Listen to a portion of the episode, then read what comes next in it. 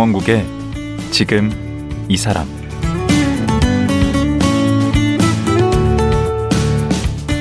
안녕하세요. 강원국입니다. 우리는 좀 더 행복해지기 위해서 열심히 공부하고 일을 합니다. 그런데 웬만해선 만족이 안 됩니다. 대체 우리는 무엇을 얼마나 더 해야 행복할까요? 코로나 시기를 보내면서 참 힘들었다는 명로진 씨가 행복에 대한 책을 썼습니다. 너무 힘들어서 행복에 대한 목마름이 어느 때보다 깊었는데 행복에 대한 책을 쓰면서 미처 보지 못한 행복을 찾아냈다고 합니다. 명로진 씨와 행복에 대한 얘기 나눠보겠습니다.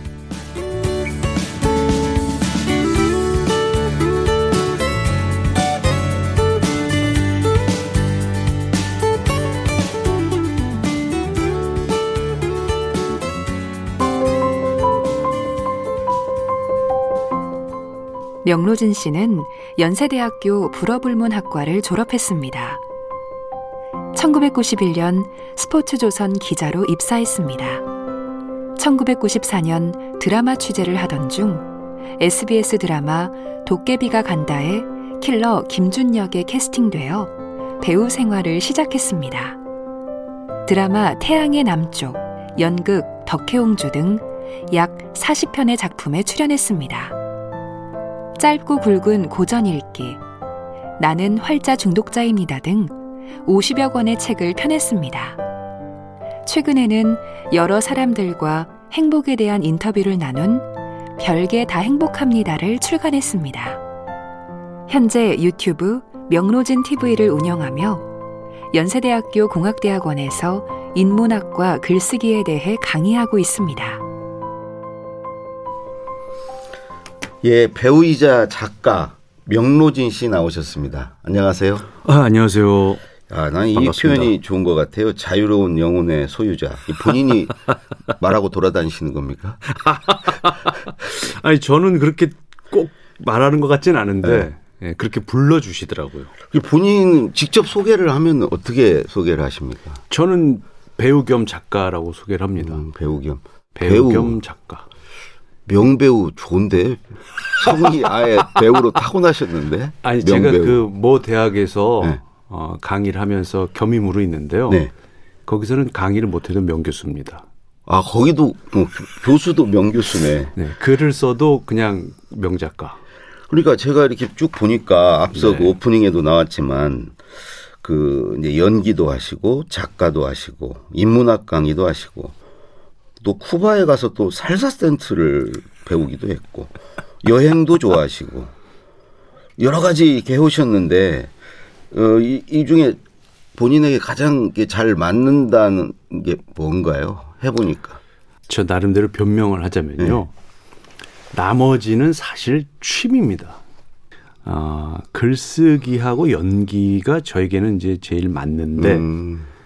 아, 그 중에서 또 하나를 골라라 이렇게 물어보시면 뭐 엄마가 좋으냐 아빠가 좋으냐 이런 질문과 음. 거의 유사합니다. 음. 그런데 저한테는 이제 글쓰기는 한 100% 정도 만족을 주는 것 같고요. 음. 예, 연기나 배우 활동은 한 98% 정도 만족을 주는 것 같습니다. 근데 처음 출발은 또 기자였어요. 아, 그렇습니다. 그 대학을 졸업하고 이제 공채 시험을 봐서 네. 예, 일간지 기자로 입사를 했죠. 네. 입사를 해서 한 3년 정도 열심히 기자 생활을 잘 했습니다. 네. 어느 파트에서? 제가 원래부터 처음부터 그 문화부 연예부 이런 쪽을 들어가고 싶었어요. 네. 그래서 입사할 때부터 그쪽을 지원을 했는데 네. 아, 뭐 처음에는 사회부를 보내더라고요. 음. 예. 그게 뭐 제 마음대로 되는 게 아니지 않습니까? 음. 인사라는 게. 음. 그래서 사회부를 보는데 사회부는 이제 사건 사고 중심으로 촬영을 아, 취재를 한단 말이에요. 그렇죠. 하는 일이 많으니까 막 헷갈리시는구나. 촬영 취재. 취재를 하셨는데. 취재를 이제 하면서 다녔는데 한 1년여를 하다 보니까 저는 계속 곁눈질을 하는 거죠. 저쪽 문화연예부에서 음. 취재해 오는 거가 부럽기도 하고 나도 따라가고 싶기도 하고 뭐 이런 마음으로 이제 1년을 지냈습니다. 물론 열심히 나름대로 잘 지냈고요. 음. 근데 1년이 지나면서 이제 아주 세계적인 인기를 끌었던 보이 그룹 네. 뉴 키즈 온 더 블록이라는 그룹이 내한 공연을 합니다. 오. 예. 내한 공연을 하는데 굉장한 이슈였어요. 그래서 음. 그 제가 근무했던 신문사에서 음. 문화연예부 취재단이 파견이 됐는데 네. 제가 그 문화부 부장님한테 졸랐죠. 음. 나도 가게 해달라. 음. 당신이 왜 가느냐. 어? 문화연예부 기자들도 하려면 돈. 내고 가라. 어? 그래서 제가 만약에 거기서 사건 사고가 나면 어떡할 거냐. 어, 사회부 취재가 필요하네. 네, 사회부 취조가 필요하다. 음. 그러니까 어? 아니, 사건 사고가 날리는 없지만 혹시 모르니까. 그래 그래 가라. 어. 그래서 갔죠. 음. 그래 가서 가셨어요. 갔는데 음. 가서 이제 앞부분에 있었는데 앞쪽에 공연이 중반쯤 됐을 때부터 뒤쪽에서 계속 밀리기 시작합니다. 어. 그래서 이게 뭐 열기의 정도를 넘어서서 네. 갑자기 비명이 나오면서 오, 실제로 사고가 났네. 수십 명이 거기서 이렇게 넘어지고 뭐 난리가 나고 그래서 갑자기 공연이 중단되는 사태가 났죠. 네. 예. 그래서 이제 어, 야 이거는 사고다. 네. 직감을 하고 네. 어, 모든 상황을 취재를 했죠. 뭐 다친 사람은 없는가, 부상자 는 없는가, 앰뷸런스에 누가 실려가는가. 어, 어. 그래서 이제 어, 어 연예부에도 저런 친구가 필요하구나 해서 연예부 기자로 이제 발령이 난 거죠. 아, 그래요? 네. 오. 그래서 연예부 기자로 활동을 하다가 네. 갑자기 어떤 드라마 PD 분이 네. 왜 기자를 하고 있냐. 오. 배우가 될 그런 마스크인데. 별로 아닌데. 아닌데. 네, 그렇죠? 제가 보기에는. 아니, 아니, 누가 봐도 그렇지. 저기요. 좀, 좀 호응도 좀 해주세요. 알겠습니다. 아니, 근데 얼굴에 여러 얼굴이 들어 있어요. 아니, 그, 네, 그 제가 보기에. 오해하시면 안 되는 게 그때 무슨 뭐 잘생긴 주인공 역할이 아니라 네. 악역이었어요. 뭐 연쇄 살인을 저지르는 음. 그런 그런 악역인데 네. 아, 이 악역의 청년이 낮에는 음. 굉장히 순수하고 착하고 오. 그런 청년인데 밤이 되면은 그 악인으로 아, 두 돌변하는 얼굴에. 네, 두 얼굴의 네. 청년이에요. 음. 그때 뭐 20대였으니까요. 그런데 이 청년을 김혜수 씨가 좋아합니다. 그 김혜수. 그 김혜수 씨가. 어. 그 김혜수 씨하고 굉장히 붙는 씬이 많았어요. 어? 키스신 막 이런 것도 있어요? 포옹씨까지 아, 있습니다. 그래요? 키스까지 없지만 아, 안타깝네. 포옹씨까지 있습니다. 뭐그 그리고 이제 아 저의 아버님 역할이 이정길 선생님. 어, 그 대배우. 예, 그리고 이제 저를 그 쫓아다니는 어떤 의문의 사나이는 유인촌 선배. 오. 그리고 저하고 뭐 액션까지 막 붙으면서 서로 갈등을 일으키는 사람은 이제 또 뭐 박상원 선배 뭐 이렇게 막 기라성 같은 분들이 이제 출연하는 거예요. 오. 그 중에 그럼 비- 비중이 어떻게 돼요? 주 주연 여- 여섯 명 중에 한 명입니다. 오. 이걸 할 거냐 안할첫 거냐. 데뷔작이? 예, 첫 데뷔작이. 와. 대본을 주는 겁니다. 이 감독님이 연예부 기자인 나한테 응. 아이 그거 휴직하고 이거 한번 찍으세요. 한 3개월이면 찍으니까. 그래서 제가 그 대본을 받아서 집에서 밤새 읽고 응. 아침에 샤워를 하고 책상에 앉아서 신문사 사표를 썼죠. 그러니까 그냥 사표 썼다고 그러면 될 일을 뭘 샤워를 하시고 그게 기회 얘기를 하십니까? 대본 읽고 해야겠다고 마음먹고 사표 썼다 그러시면 되지. 아니 전 거기 샤워신이 왜 들어가요, 근데? 저한테는 중요한 날이니까요. 음. 네. 저 목욕제계의 의미로 아. 그래서 그게 어땠어요? 그 반응이요. 반응에- 반응. 어, 반응. 어, 시청률이 한 18% 정도 나왔죠. 그러면 이제 완전히 배우로서 길이 확장 열렸는데 탄탄대로인데. 그 이후에 주연, 조연, 단역 그리고 영화, 드라마, 연극 등등 한 30여 편 출연했죠. 그래도 음. 예, 뭐 아니 보니까 드라마 앞에 오프닝에서도 나오던데 태양의 남쪽, 태양의 후예는 들어봤지만 태양의 남쪽은 이게 아니 이 프로그램 대표 드라마예요. 저기 그 초대 손님 불러놓고 약간 이렇게 구박하는 아니요 프로그램인가요? 전혀 제가 추격해오고 있잖아요. 아, 저 태양의 후예도 있어요. 네. 그렇죠? 송중기 씨 나오는. 네. 근데 태양의 남쪽이라는 드라마도 있습니다. 음. 네, 물론 거기서도 또 악역이에요, 제가. 어. 근데 주인공이죠. 그땐 주인공. 아이, 주- 제 얘기를 들어보세요. 주인공 악역, 네. 나쁜 나라. 네. 그러면 좋은 나라는 누구냐? 네. 최민수. 최고 시청률 32%. 어, 그래요? 예. 오. 이야. 네. 잘. 너무 무시하지 마세요. 아니, 그렇게 배우로서 잘 나가셨네. 잘 나가셨는데, 그러시다가 갑자기 이제 인문학 뭐 고전 쪽에 관심을 갖고 논어를 책으로 쓰시고, 원래 이제 고전을 읽으면 고전한다는 소리는 내가 들어봤어도, 이 어디, 왜 갑자기 이렇게 고전에 또 관심을 가진 거예요? 갑자기는 아니고요. 네. 2007년 무렵에 또모 방송사에서 이렇게 책을 소재로 하는 그런 라디오 방송을 진행을 저한테 이제 맡기셨어요. 고맙게. 아, 그래서 제가 그거를 진행을 하면서 네. 책을 소재로 하니까 책을 읽어야 되지 않습니까? 그쵸. 그런데 이제 인문학 책이 많은 많다 보니까 네. 어렵고 하다 보니까 계속 읽어 나가면서 관심을 갖게 됐고요. 결정적인 계기는 어떤 출판사에서 저한 저에게 논어에 대한 책을 한번 써보라고 그래서 네. 제가 그때는 이제 굉장히 그 화를 냈죠. 왜요? 아니 내가 제가 젊은 사람인데 음. 왜 나를 그 어, 나이든 네. 그 학자 취급을 하느냐. 나는 그 한자 같은 거 몰라서 그러신 거 아니에요? 논어를 직접 읽을 수 있는 실력이 안 돼서. 아, 이게 웃, 음으로 때우려고 그러지 마시고. 예. 그것까지는 제가 솔직히 생각을 안 했습니다. 네. 왜냐하면 한자 실력은 그때 워낙 없었기 때문에 예. 번역서 보고 당신 나름대로 그냥 번역 저 논어에 대한 느낌을 써서 내자 아. 통통 튀는 그런 그런 스타일로 아.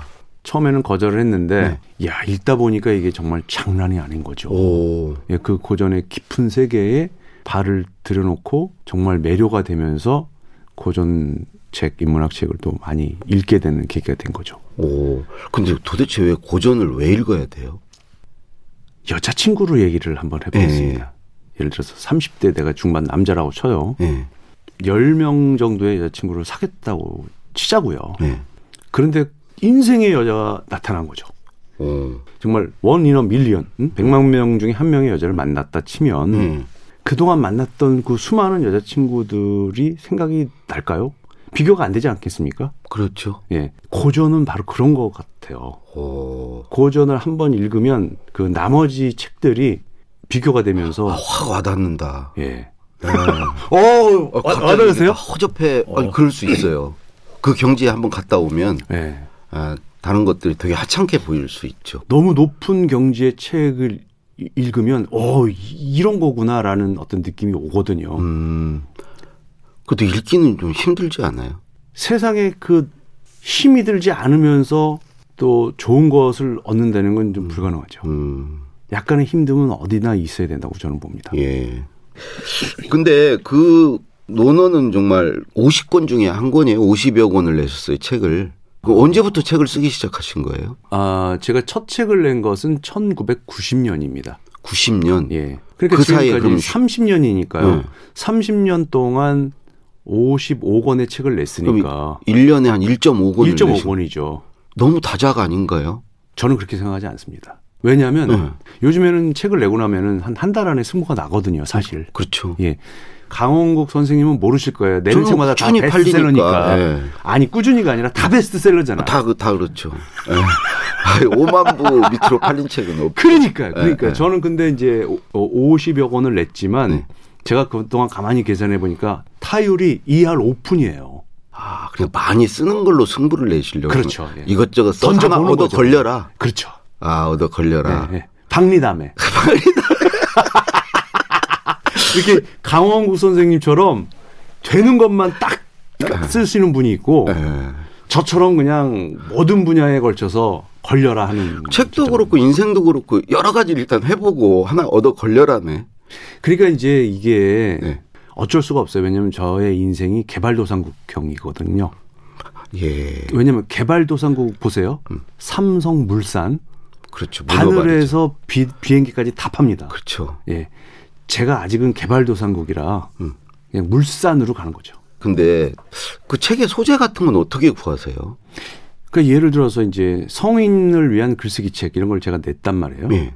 그러면 어, 어 성인들 약 500여 명의 글 원고지로 한 10만 장 정도를 분석을 했습니다. 누가 거짓말이라고 그러는데 오. 제가 그 책을 쓸 때까지 10년이 걸렸어요. 엄청 노력을 하시는구나. 아니 노력이라기보다 음. 이제 10년 동안 일주일에 한 번씩 글쓰기 교실을 제가 진행을 하면서 네. 그분들이 써온 A4 용지 석장 되는 거 보통 한 한 기수에 20분 정도 듣거든요. 그러면 그거를 다 모아놓습니다. 근데 모아놓았다가 어느 날 그 글쓰기 책을 한번 써야 되겠다 싶어서 읽어보니까 이분들이 틀리는 패턴이 있는 거예요. 아. 그래서 그 패턴 한 10가지를 모아서 쓰는 거죠. 예. 그러면 그 앞에 모아놓은 기간이 10년이 됐지만 네. 글을 쓰는 그 기간은 한 짧게. 5개월, 6개월 네. 이내로. 예, 예, 예. 그러니까 그걸 갖고 저한테 막 왜 책을 많이 내느냐 이렇게 사실은 10년 동안 쓰신 거네. 준비를 한, 한 음, 거죠. 그러니까. 예. 근데 글쓰기 책 얘기를 하셨으니까 그런데 이제 죄송합니다. 이게 책을 쓰시려면 또 글을 쓰셔야 되고 네. 비법 좀 하나만 알려주세요. 글 잘 쓰려면 어떻게 해야 돼요? 뭐 백개 쓰기 아니, 책도 쓰고 고수가 그러셨던데. 중수한테 물어보시니까 제가 면목이 없습니다. 예, 아니 뭐 어느 수준인지 제가 보려고 그러는 거예요. 아니 백개 쓰기 책 그 엄청 팔렸잖아요. 그 책은 한 10만 부 나왔어요. 그죠? 예. 오, 그 거기 글쓰기 그 비법이 백개 쓰기에 있습니까? 필사? 그 중에 하나라는 거죠. 네. 예를 들어서 보고서를 잘 쓰고 싶다. 네. 그러면 이제 보고서의 법칙이라는 책을 쓴 뭐 백뭐 작가님의 글을 베껴 쓴다든지 음. 뭐 아니면은 뭐 정치적인 발언을 잘 하고 싶다라면 뭐 어떤 사람의 글을 베껴 쓴다든지 또는 아, 그런 식그 예. 분야, 내가 그 주제. 예를 들어서 소설이나 픽션인데 간결한 문장을 쓰고 싶다. 네. 그럼 이제 김훈 작가님의 글을 베껴 쓰라든지. 음, 그래서 이 필사라는 것은 사실 우리가 자판 문화지 않습니까? 네. 자판 문화에서 잃어버린 게 많은데 네. 자판 문화가 주지 못하는 어떤 정신과 육체의 교류가 이 필사를 통해서 이루어지거든요. 음. 그래서 글을 잘 쓰기 위한 많은 방법이 있지만 그 중에 하나로 제가 제시를 하는 거죠. 베껴 쓰기를. 음. 저도 강의 가서 그 얘기를 좀 많이 해야 되겠다. 쓰라. 안 돼요. 그건 제가 해야죠. 강 선생님, 강 선생님 거 하세요. 강의도 많이 하시죠, 요즘. 코로나 이전에는 1년에 한 100여 회 했습니다. 음. 코로나 이전에는. 주로 주제는 뭘 강의하시나요? 주로는 이제 글쓰기를 요청하는 것도 있고요. 어, 인문고전에 대한 뭐 독서법 이런 음. 정도. 그러니까 저는 뭐 이렇게 깊이 있는 거 못합니다. 음. 솔직히. 근데 어, 책을 읽고 어떻게 뭐 메모를 하고 어떻게 우리가 이제 앞으로 이걸 활용하고 이런 정도. 아. 예, 가볍게. 어, 그러면 되죠. 음. 근데 이번에 이제 신간 내셨어요. 제목이 별개다 행복합니다. 네. 아, 이 주제가 이제 행복인데 행복. 예?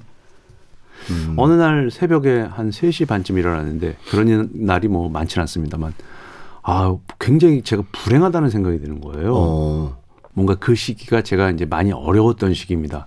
뭐 코로나 국면이었습니까? 그 전이었어요. 예, 코로나 코로나, 코로나 때. 시초. 예. 코로나 시초. 때. 이제 왜- 왜냐하면 제가 말씀드렸듯이 이제 강연이나 이런 거가 우리 다 그. 작가에게는 상당한 수입의 일부인데 대부분이죠. 그게 이제 완전히 끊어지면서 살짝 패닉 상태가 되면서 음. 그러면서 첫 번째로는 이제 재정적인 어려움을 겪었고요. 음. 두 번째는 어, 글 글을 쓴다는 거에 대해서 약간 회의가 오기도 했고 약간 우울증 같은 게 왔죠. 예, 예. 그런 이제 심각한 상태에 빠지면서 어느 날 새벽에 탁 일어나는데 아, 나는 좀 불행한 것 같다. 내 인생에서 지금 제일 불행한 것 같다. 불러주는 데도 없고 수입도 없고 글 쓸 뭐, 뭐 아무 생각도 안 나고 그래서 그저 그저 이제 쓰기 시작했어요. 행복이라는 게 뭘까? 이제 먼저 나에 대해서 그러다가 주변 사람들을 만나면서 너 행복하니? 라고 물어보기 시작했어요. 음. 그렇게 이제 몇 분을 만나서 그분들의 행복론에 대해서 쓰기도 하고 TV를 보면서 좀 인상적인 부분에 대해서 쓰기도 하고 이렇게 해서 책을 원고를 다 완성을 했고 네. 다행히 한 출판사에서 바로 이 책을 내자 이렇게 연락이 와서 이 책을 아, 명작가 책이라면 다 내주죠. 근데 그 인터뷰를 하셨는데 그 중에 한 분만 좀 소개를 하신다면 이제 동남아시아의 섬만 다니면서 여행을 했던 분이 있습니다. 그 박재하 선생이라고 음. 그분은 처음에 그렇게 이제 섬이 좋아서 다니다가 결국은 인도네시아에서 인정을 해서 음. 당신은 우리나라를 홍보를 해라. 음. 그래서 이제 인도네시아 관광청 한국 지사장까지도 맡게 되는 음. 예, 그런 그 자기가 이제 좋아하는 일을 찾아서 처음에는 뭐 사람들이 다 말렸죠. 왜 그렇게 어 이 여성분이 혼자서 그런 곳을 돌아다니느냐라고 음. 했지만 이분은 그 일이 좋아서 열심히 하다 보니까 그것이 자기의 전문 커리어가 되고 그거를 할 때 그 섬에 있는 순박한 사람들을 만나서 이야기를 하고 그들의 눈빛을 볼 때 정말 행복함을 느낀다는 거. 예. 예, 그 말을 듣는데 제가 이렇게 눈을 보니까 음. 그분이 정말 그 눈이 너무너무 맑고 자기 행복감을 그대로 저한테 전해주는 것 같아서 음. 굉장히 기억에 남았습니다. 와, 오히려 그런 인터뷰를 하면서 이게 힐링도 되고 그러셨겠네. 아, 그렇죠. 예. 근데 정작 우리 작가님 본인은 언제 가장 행복 하셨나요? 저는 어, 제가 생각하고 있는 것을 태양의 남쪽 그때? 태양의 남쪽 뭐 그때도 물론 좋았습니다. 예. 뭐 연기할 때도 물론 좋아요. 굉장히 행복한데 예. 조용한 시간에 혼자 글 쓸 때 와, 그래요? 예, 가장 음. 행복합니다. 지금 행복하시겠네. 늘 행복하죠. 책이 안 팔려도? 상관없습니다. 어. 왜냐면 이제 제가 아, 글쓰기 강의 때 하는 얘기인데 네. 사실은 글쓰기라는 행위는 그 행위 자체로 우리한테 만족감을 주거든요. 음. 그런데 그것의 결과물이 잘 되면 좋은 거죠. 음. 근데 그것의 결과물이 잘 되는 건 옵션이에요. 음. 과정을 즐기는 것이구나. 그렇죠. 예. 근데 그렇게 글만 쓰시지 뭘 살사 센스는 하고 그건 취미라고요. 취미라고요. 아, 내가 보니까 글쓰기도 거의 취미의 경지신데. 원래는 이제 산을 먼저 갔어요. 네. 산을 먼저 갔는데 그 이제 등산학교도 다니 나오고 음. 그 안데스 산맥 원정도 가고 뭐 그랬습니다만 그 산을 다니다가 보니까 너무 오르락 내리락 하다가 이제 무릎에 병이 생겼어요. 어. 그래서 한 5, 6년 산에 다니다가 음. 산을 쉬었죠. 그리고 살사로 갔습니까? 그렇습니다. 어, 그 정말요? 예, 예.